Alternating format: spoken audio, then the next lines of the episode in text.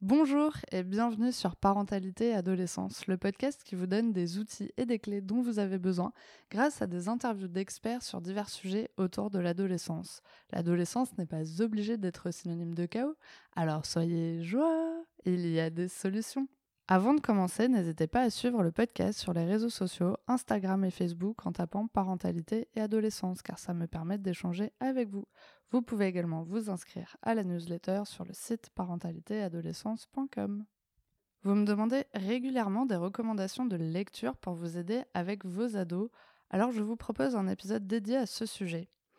Pour cet été, je vous propose des épisodes un peu différents pour vous accompagner durant cette période à lâcher prise, renforcer votre relation avec votre ado et bien d'autres choses. Aujourd'hui, je vous présente 8 livres à la fois pour vous et pour votre relation avec votre ado. J'espère que cet épisode vous plaira. C'est parti pour les recommandations lecture et on commence par la partie pour vous aider avec votre ado. Premier livre, On ne se comprend plus d'Isabelle Filiosa. C'est un livre qui est très bien fait, où on peut à la fois avoir la posture du parent et celle de l'ado. Avec des exemples de situations, on peut voir les réactions des deux parties. On peut piocher très facilement les informations dont on a besoin sans forcément avoir besoin de lire tout le livre d'un coup. Ce livre vous permettra de prendre du recul et de trouver des pistes de réflexion à explorer. Deuxième livre, Amour, sexe, les réponses aux questions des ados, de Margot Fred Filiosa et Isabelle Filiosa. C'est un livre qui est fait pour les ados à partir de 13 ans, mais c'est intéressant que vous puissiez le lire avant pour que vous puissiez avoir le même niveau d'information, plus ou moins, et surtout connaître un petit peu les sujets qui peuvent tracasser votre jeune. J'ai d'ailleurs interviewé Margot sur le podcast. Si vous voulez retrouver l'épisode, c'est le numéro 9. Comment aborder les questions autour de la sexualité avec son adolescent. Troisième livre, Kiffe ton cycle, de Gaël Baldassari, qui aborde le sujet du cycle menstruel pour nous aider à mieux vivre avec. Elle propose une méthode d'auto-coaching qui est très intéressante.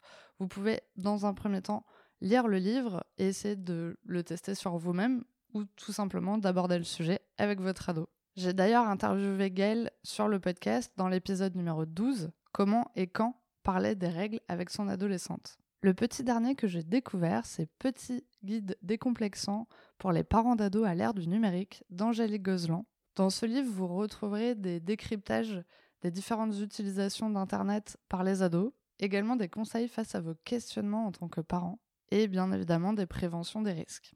Un livre qui peut vous accompagner dans votre éducation numérique. Passons à la partie recommandations lecture pour vous plus personnellement et pas forcément en tant que parent. Alors on a le fameux Kilomètre Zéro de Mode Ankawa. Alors si vous ne l'avez pas encore lu, foncez. Ce livre va vous faire voyager, vous inspirer. En tout cas, vous allez passer un très bon moment. Le second, ce qu'on n'apprend pas à l'école de Victoria Guillaumont qui anime le podcast Nouvel Oeil.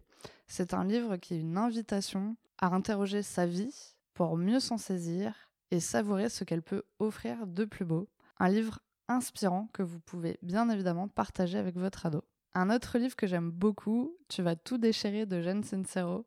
C'est un de mes livres préférés qui permet de trouver énergie et confiance en soi avec beaucoup, beaucoup d'humour. Et le petit dernier, Lâcher prise de Guy Finlay, qui est un guide vers la découverte de soi. Pour la petite histoire, c'est un de mes premier livre de développement personnel que j'ai acheté quand j'avais 19 ans et que j'ai retrouvé récemment dans ma bibliothèque.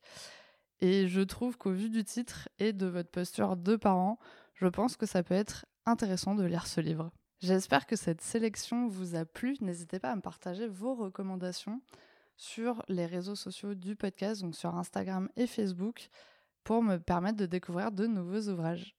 Merci d'avoir écouté l'épisode jusqu'au bout, j'espère qu'il vous a plu. N'hésitez pas à le partager auprès d'un parent qui pourrait en avoir besoin, de noter l'épisode si la plateforme d'écoute vous le permet, car ça aide le podcast à être référencé et donc à être plus visible pour d'autres auditeurs. On se retrouve la semaine prochaine pour un nouvel épisode. À bientôt!